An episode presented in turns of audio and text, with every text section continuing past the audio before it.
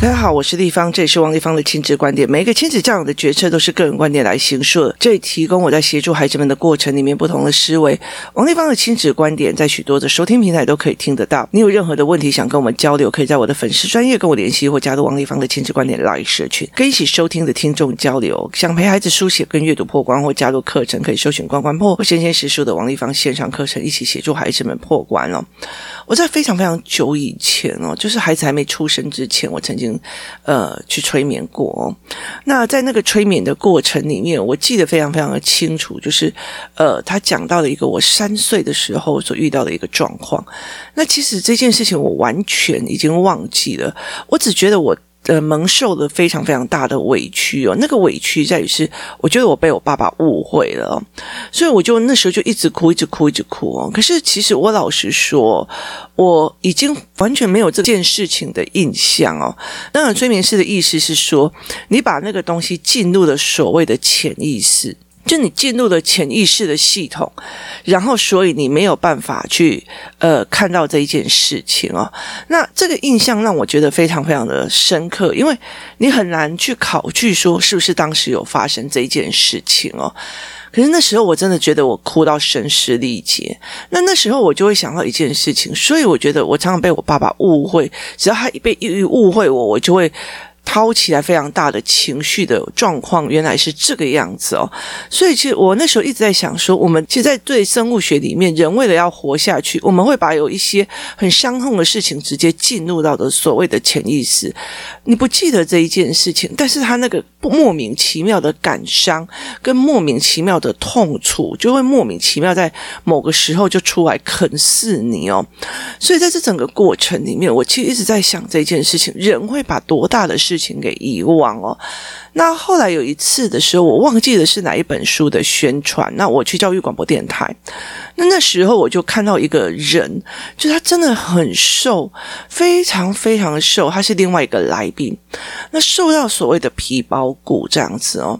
那个时候，呃，因为他是在我前面，然后呃访问哦，他也是像我们 Podcast 一样，就是录音一次录好几个人，所以那个主持人就可能一天约访了非常多的作家过来。那那个作家是陈杰浩。好哦，因为那个主持人后来就跟我大概聊了一下他，我就去翻了他的书。他其实是呃，他交了一个香港的女朋友，然后后来这个女朋友就有一天在写就是儿童创伤的论文的时候，然后请他帮忙帮忙对稿啊，帮忙，因为他是香港人嘛，所以有可能这些中文的部分他并不一定那么的呃顺畅，然后对到最后就陈杰浩在那边整个人就是不行了这样子。然后后来他开始一直狂暴瘦哦，整个人瘦到一个不行。为什么？因为他想起了他小时候被遗弃跟性侵的问题哦，就是他的爸爸，他爸爸好像也是一个非常有名的艺术家。他爸爸就是呃，跟他妈妈还有哥哥，就是哥哥还是妹妹，忘忘记，反正就是全家人搬家了以后没有告诉他，把他遗留在保姆的家庭里面哦。然后后来保姆的家庭里面集体性侵这个小小孩哦，所以其实这件事情，他在被接回家之后，就是在被接回家之后，就慢慢的淡忘了。那其实他有讲到他跟父母之间的非常多的纠葛，那。淡忘了之后，后来是因为他女朋友这一篇文章，把他整个所有的不舒服感跟恐惧整个挖出来哦。所以那时候他女朋友的坚持是，他一定要把这件事情讲出来或写出来，他才可以把它放下。但是当他写出来或讲出来，他才可以放下。可是当他写出来跟讲出来之后啊，呃，很大的一个状况是。就是他写出来或讲出来之后，他很大的一个很大的状况是在于是他的家人不谅解他哦。其实我觉得在很多的疗愈的过程里面，是你到最后把它打出来或写出来，可是在于很多的事情，很多呃在台湾的状况其实不一定是这样子哦。那呃，其实同样的，在我们在整个作家的概念里面，有些人像我写出来哦，其实像我会写亲子书这样，或者是写文章这样子。可是像我妈就觉得很不屑哦，她其实每次只要别人问她说：“哦，你们家王丽芳哦，会出书哦，会干嘛的嘛？”她就会以这种口气说：“啊，不就在都在说我坏话。”就她其实不会认为你是在做一个反思跟呃所谓的就是书写。治疗，或者是从头再去理解哦。他也不会去看到文本里面说哦，我后来理解了我妈妈的状况或干嘛。他只看到我把事情讲出来哦，所以你在说我坏话这个概念哦。那今天为什么会讲到这个概念的？就是陈杰浩的问题的原因在，或者是说我讲所有的状况的一个件事情是。其实我在整个工作室里面，或在整个亲子教育做的过程里面，我常常会遇到那种，就是这个孩子你用了多少的认知，你就使不上力，就是你使不上力的，就是他不讲话，他就不会发表，他就不会开朗，他也不会怎么样这样子哦。那你就会觉得他怎么会让我觉得？他就是不愿意讲，他就是不愿意怎么样，他就是不开朗。那他就是你不管做任何事情，他连就是在玩的时候，他的开心都有一点点保留。你知道那种感觉吗？就是其实我们有时候呃有我们会常常跑出去嘛，那游戏团体有时候会约，那游戏团体约出去，他们小孩子认识就玩在一起，他们就玩到那种，我非常非常希望孩子可以在自由游玩的过程里面玩到那种整个人那种归心哭的闷气，或者是这几天蹲在那边的闷气全部都发发散出来。那有些小孩子在开心的过程里面，他在发散出来的过程里面哦，他就是整个人这样子没有办法。就就是他就是不开心，他就是一点都不开心。那他在玩的时候都非常的警惕哦。那甚至我想要帮他自己做文章啊，或者是帮他做语言的呃训练或干嘛，他也并不觉得这个东西呃他想要用，甚至他想会躲起来哦。那所以在这整个过程里面，我就一直在想到底是什么原因哦？到底是什么原因？这些小孩子就是认知也很难调，什么也很难调，干嘛有这么难调这样子哦？那我后来其实有把这个东西找出来一个解答。找出来那个解答的原因就是家庭秘密。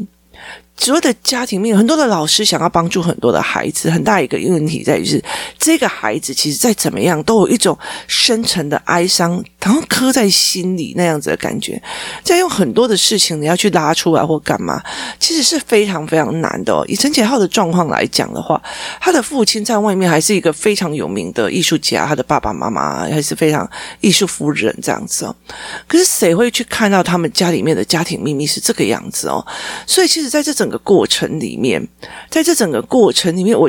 其实非常非常非常深思哦，或者搞不好那个小孩自己都忘记了这个所谓那很重很重的伤痛哦，所以他搞不好他自己就忘记了。那所谓的家庭秘密，其实它是最难撼动的一个部分。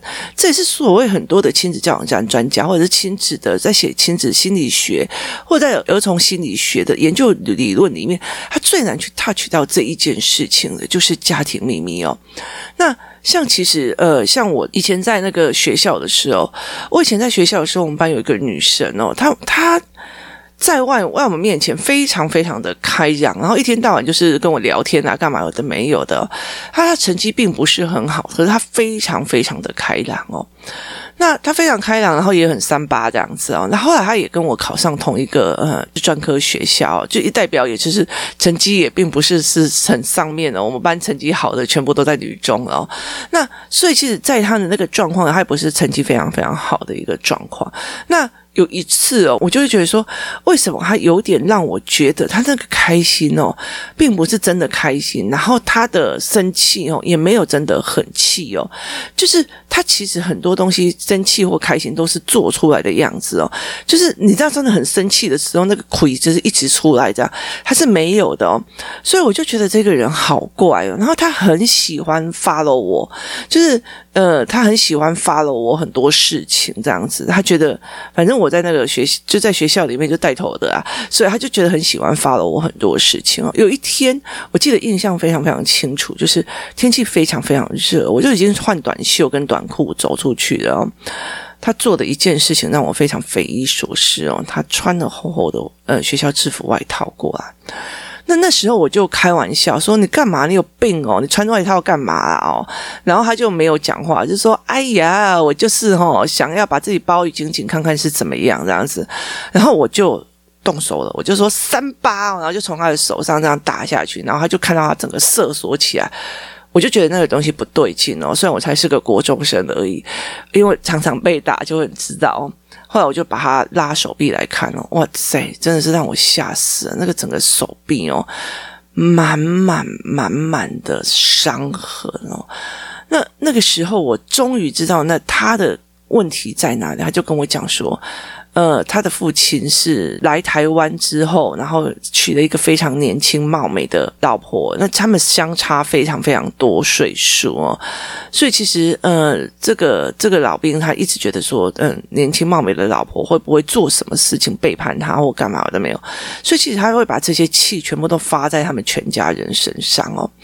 所以后来，其实我觉得在那个过程里面，我当下我就觉得说，我虽然也常常被我爸打，但是真的没有打到这么的严重。那个全身都是，你可以清晰的看出来满满的水管痕哦。那其实对我来讲，而且其实有一些地方其实已经快要皮肉绽开的那种样子都已经出来了。我就说，那你怎么不看医生呢？我干嘛这样？他说，你这个东西怎么去看医生呢？所以在这整个过程里面，我会觉得。真的好心疼哦！后来其实，我我觉得我后来没有去处理这一块哦，因为那个是我们那个时代一直被人家教育，人家那是家庭里面的事情哦。所以其实，在很多的事情、很很多的概念里面，我常常在想说，是不是有很多的事情是因为家庭秘密？当你这个家庭秘密没有讲出来的时候，我完全是没有办法解哦，就是。呃，你必须要去把每一个孩子的卡点看到了，那你才可以去把这个解解开来哦。例如说呢，呃。我在我的人生里面，例如说我的人生里面，我们全家每一个人，他其实就是黑道啊，然后就是正头啊，然后都是在收管理费的或干嘛。那唯有这一个，唯有这个人，他是靠着读书一起读上去的，所以他跟他的兄弟姐妹哦，那种臭干譙呀，然后被给被给讲赞美啊，被干嘛？他形成了不同的人生。那他在他他的求生之路之上，他觉得。读书是最重要，所以他会去逼他自己的孩子读书，他会去逼他自己的孩子读书。为什么？因为他的家庭秘密是：我虽然是一个大家很称赞的老师，但是我后面有一堆的都是在做正头的，都在做黑蛋老大的，那个是他心里的家庭秘密。所以当他没有讲他，他离开，例如说我是高雄诶，然后带带爸或者带爸给高雄，就是。离他的原生家庭很远的时候，那个秘密就会更藏在心里面，在每一次的焦虑里面扬起来。所以，其实，在很多的事情里面。呃，例如在很多的事情，你会在讲说，哎呦，那个妈妈哦，就是哦，想要他的小孩赢人家，一天到晚想尽办法哦，想要去把他的小孩用什么小老师啊或干嘛我的没有的，哦，攀关系去把他的小孩弄起来，这样。那其实他其实他有他自己的家庭秘密，他觉得这个是他的求生方式，他怕他的小孩，如果今天不是一路第一名到底，他以后一定糟糕了。所以那是他的家庭秘密的求生的本能，所以他会用这样子的方法去做。所以其实我们在很多在看孩。子或者在看父母的状况的时候，我们会去了解一件事情，就是说，如果家庭秘密没有讲出来，这件事情是很难打开的。你是很难去理解说，为什么他那么的焦虑他的孩子的作业，为什么他那么的焦虑他的成绩的分数，他为什么这么的焦虑？呃，他的写作业写不好，为什么他在做这件事情？那有可能是他从小到大，他只要做不好就被打，只要做不好就被打，他没有其他的一种选择方式。他唯有把它做好，他才有办法去做这件事情。所以在很多的过程里面，家庭秘密是一件非常难让人家发现的一件事情哦。例如说，如果我今天曾经，就是我记得我之前有曾经看过另外一个作家，他在拆解他的事情，就是他有一个非常非常大的呃事业体哦。可是他后来讲出来，他说他那时候来台北的时候，然后住在那个。呃，小套房里面，后来被尾随的人强暴。其实他在后来，他就觉得说，他没有办法去接受，就是他完全没有办法接受他结婚生小孩。那那时候我们就问他为什么，他就说：“你看，想想看哦，如果。”如果我生的是女儿，那呃，我生的是女儿，她只要出门，她只要住外面，我会多么的恐慌，我会像个孝伟的妈妈一样，疯狂的打电话，疯狂的打电话，疯狂的一直尖叫。那对我来讲是折磨，对她来讲也是折磨。那我们当然会觉得说，这个老不惜孝，有几类面给他点一下你嘴通写在冲啥，可是完全没有办法去理解所谓的家庭秘密里面，有时候是父母个人的秘密哦。所以他这些所谓的家庭一代一代传下来的所谓那说不出来的伤口，其实一再一再的在影响我们的下一代，或者是下下一代哦。所以它是一直连环下去的哦。所以在家庭秘密里面，我常常会在讲一件事情啊。你如果在我面前觉得说，哦，不行，我从来没有打过小孩哦，我我也要我也要跟你们一样哦，装成一副我就是很爱小孩的样子，我就是怎么样怎么样。可事实上，你在家里面压起来都是怕，你听懂意思吗？那你一副哦，我的小孩就是要怎样怎样怎样，然后你在家里面就是找男朋友来家里呀、做什么有的没有，就是那些所谓的讲不出去的家庭秘密，会不会去影响小孩？当如果这些讲不出去的秘密，就告诉我啊，我的囡仔都是安内，他就是怎样，他到现在都还不会怎样。好，那我有没有办法去找到一个他真正的原因？没有，因为他的家庭秘密我不知道。那或许家庭也不愿意让我知道，所以很多事情就完全没有办法把这件事情都处理掉。那今天讲这件事情的时候，并不是要让大家一直来讲他自己的家庭秘密或干嘛，而是在很多的时候，我们去面对自己身心的恐惧，是一件非常非常重要的一件事情哦。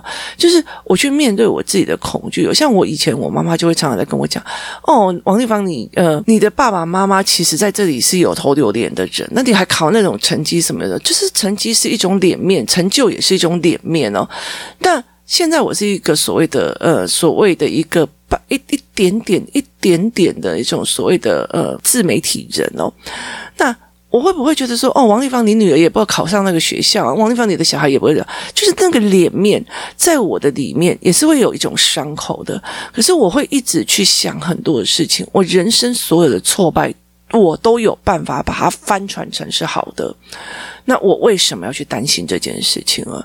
我第一个挫败是考高中的时候，呃，后来去五专嘛。我那时候觉得五专简直是让我觉得开了天界的眼界哦。那我其实非常非常的开心哦。那五专毕业之后，我没有去呃考差大。那我就觉得我就工作就好了。可是其实，在外商公司，我很 lucky 进去的外商公司，每天都被人家摔鞋子，八嘎呀喽。那在那个过程里面，那些所有的挫折，到最后都变成了我成长的养分哦。其实很多的孩子很喜欢来跟我聊天，或者在干嘛的时候，是因为他们在所有的人生选项里面，我。过得超精彩，都可以跟我跟你讲，我那个时候是怎样怎样怎样怎样。然后我过得超精彩的哦。可是虽然是就是要房子没房子，要钱没钱哦。可是其实我觉得人生，我的人生过得非常的精彩有趣哦。所以在这整个过程里面，所有的人生的挫败，你有没有办法把它翻转成好事？今天我的小孩也在被霸凌，我的小孩也曾经被排挤，那我有没有把它翻转过来说，哦，原来排挤也不过这个样子，这个我搞定了。那。我的小孩也曾经被要求啊，你就要对多少人好啊？你要怎样怎样？他就会觉得说那是他的事啊。那我也会啊，我就是王立芳，你就是要对那些妈妈很温柔、很体贴，干嘛？那我明明就知道他在摆烂，那却要我去安慰他，就是。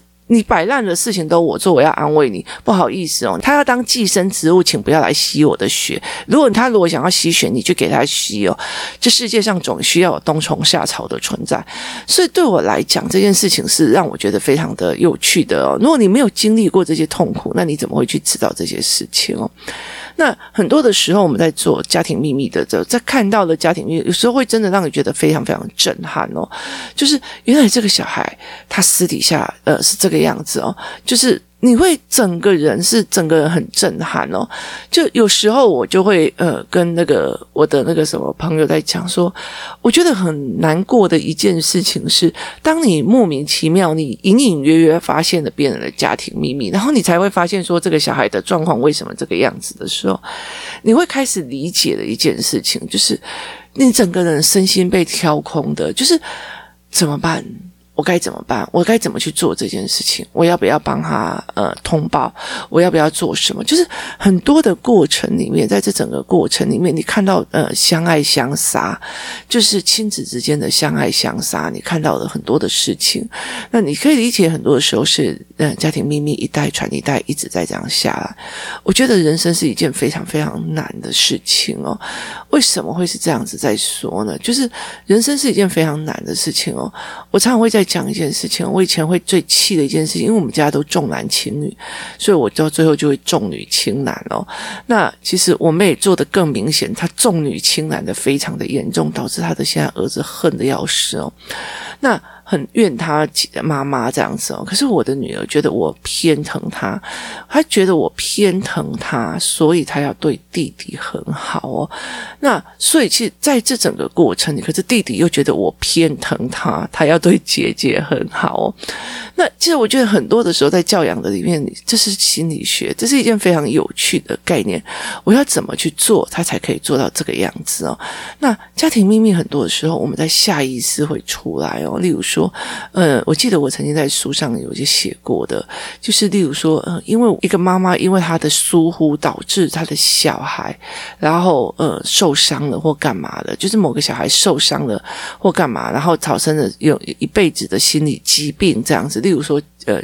脚瘸的或怎么样，那其实，在很多的事情的过程里面，这一个妈妈就会一直在偏颇的这个她所亏欠的孩子哦。其实这个东西其实也是非常非常多的例子哦。他为了这个孩子，她就不分是非，而且就是有点把他养到烂哦。所以在这整个过程里面，我常常在讲家庭秘密的状况哦。其实我们很难去面对这一块。